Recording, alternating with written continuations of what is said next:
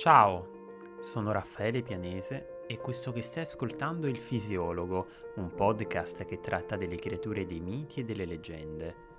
I racconti antichi sono spesso popolati di protagonisti e comparse che poco o nulla hanno di umano, figure così affascinanti da non conoscere mai tramonto. Se desidererai ascoltarmi per i prossimi minuti, ti condurrò alla scoperta dei loro segreti non mi resta quindi che augurarti un piacevole proseguimento e un buon ascolto.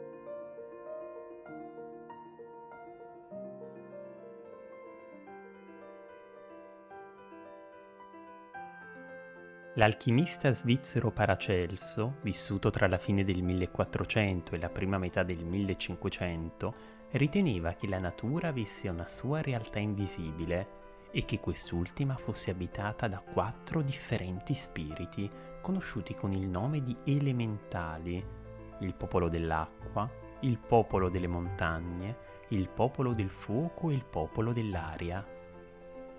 Tali creature sono state spesso considerate alla stregua di esseri umani, sebbene in verità non fossero discendenti di Adamo, il primo uomo creato da Dio. In un'opera intitolata Liber de Nymphis, Silvis, Pygmeis et Salamandris, Paracelso sottolinea come le carni degli esseri umani e di tali creature siano fondamentalmente differenti. La carne di Adamo e dei suoi discendenti si presenta con una consistenza grezza come quella dell'argilla, essa infatti composta di terra, può essere anche legata o afferrata quasi fosse del legno della roccia, inoltre compatta e densa. Di conseguenza l'uomo che intende attraversare un muro potrà farlo solo scavando un foro attraverso i mattoni.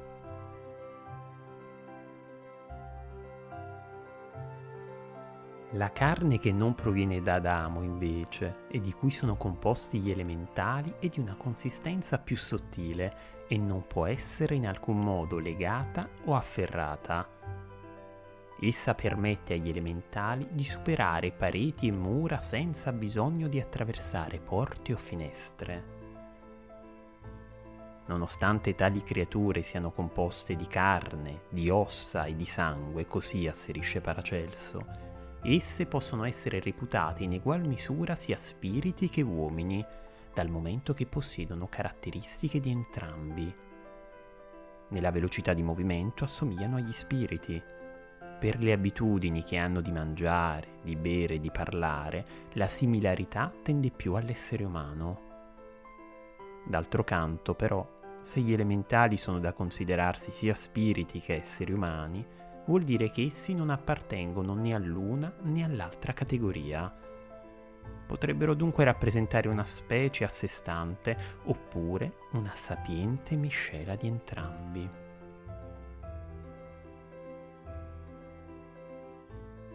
Il popolo dell'acqua è conosciuto anche con l'appellativo di ninfe. Le creature che popolano la terra sono chiamate pigmei, quelle che risiedono nell'aria silfidi, gli elementali del fuoco sono invece le salamandre. Ognuno di essi risiede nel proprio elemento, così come noi esseri umani viviamo circondati dall'aria. A tal proposito, gli elementali a noi più vicini sono proprio le silfidi, e non solo perché il loro habitat naturale è giusto appunto l'aria. Così come gli uomini, anch'esse possono trovare la morte negli altri tre elementi. A contatto col fuoco infatti brucierebbero. Immerse nell'acqua per troppo tempo affogherebbero. Sepolte sottoterra soffocherebbero. In più esse si cibano delle erbe che germogliano nei boschi e nei campi, esattamente come un tempo era solito fare l'uomo primitivo. Infine, e ti sembrerà strano, lo immagino, l'acqua non disseta nessuno dei quattro popoli sopracitati. È ovvio che con qualche sostanza debbano pure abbeverarsi, ma in che modo di preciso plachino il senso della sete, questo non ci è dato saperlo.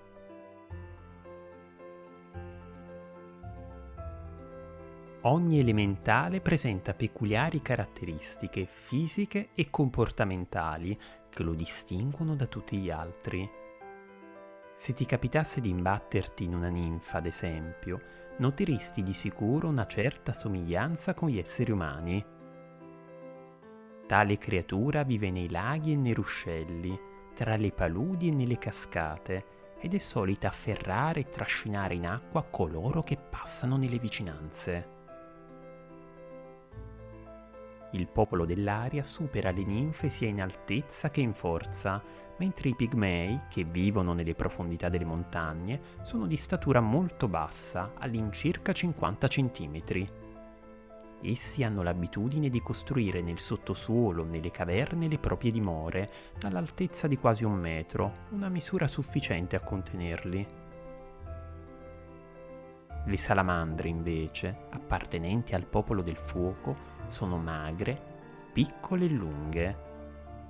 Se un giorno ti trovassi a passeggiare nei pressi di un vulcano, presta particolare attenzione e aguzza l'udito. Si vocifera infatti che all'interno dei camini tali esseri trascorrano il tempo a martellare, proprio come farebbe un solerte fabbro nella sua fucina, e che per compiere tale lavoro indosserebbero delle vesti avvolte dalle fiamme. Di tanto in tanto, però, metterebbero da parte i martelli e correrebbero nelle praterie e per i campi sotto le sembianze di piccole luci sfavillanti. Secondo Paracelso, le quattro popolazioni elementali avrebbero consuetudini analoghe alle nostre.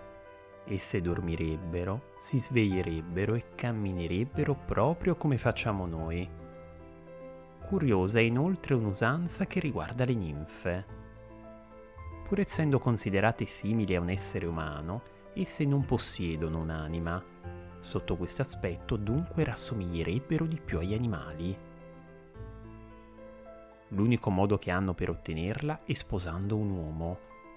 Ecco il motivo per cui le ninfe fuoriescono sovente dal loro habitat naturale, si palesano agli uomini e li corteggiano, si fanno conoscere e intrecciano rapporti con loro, così da poter unirsi un giorno in matrimonio.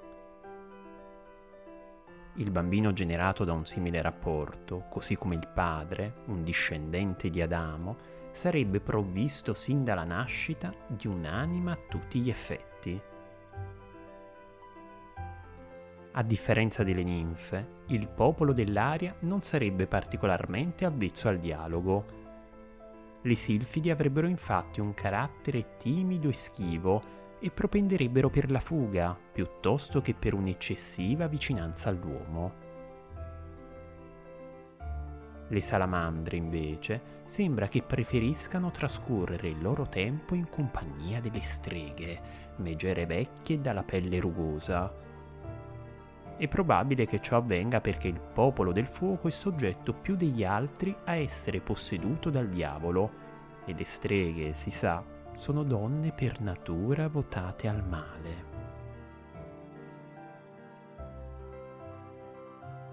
Da un'unione tra un uomo e una ninfa talvolta può nascere anche una sirena, un essere in grado di intonare canti melodiosi e di suonare strumenti musicali. Invece di vivere nelle profondità degli specchi d'acqua, le sirene preferiscono nuotare sulla superficie e per un motivo ben preciso. Essendo considerate un mostro da chi le ha partorite, non essendo a tutti gli effetti delle donne, esse sono bandite e ripudiate. Quindi più che una scelta direi che è una vera e propria imposizione. Sono sicuro che il nome ninfa ti abbia più volte tratto in inganno. In realtà esso non designa solo creature di genere femminile. Queste sono indubbiamente la maggioranza, ma un'esigua percentuale è composta anche da maschi. Nel suo Liber, Paracelso ci offre altresì un'ulteriore informazione. Quando le ninfe si riuniscono, Tale gruppo prende il nome di Venusberg, espressione tedesca che significa montagna di Venere, In pratica si tratta di una comunità di elementali dell'acqua che si aggrega e risiede in una specifica area del suo mondo.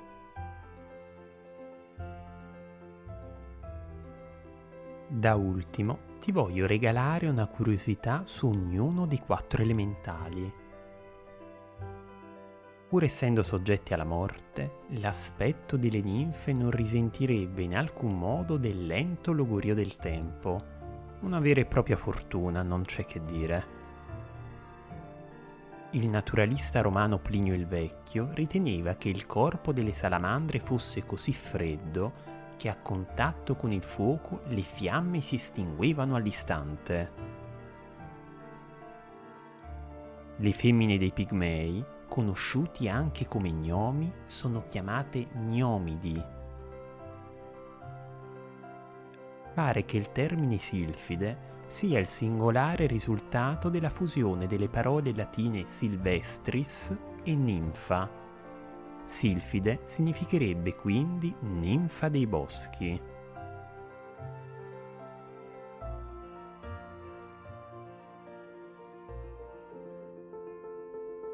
Caro ascoltatore, ti ringrazio per essere stato in mia compagnia e per aver seguito questa puntata del fisiologo Spero che il racconto che ti ho appena narrato sia stato di tuo gradimento. Se lo vorrai, ti attenderò con piacere al prossimo episodio. A presto!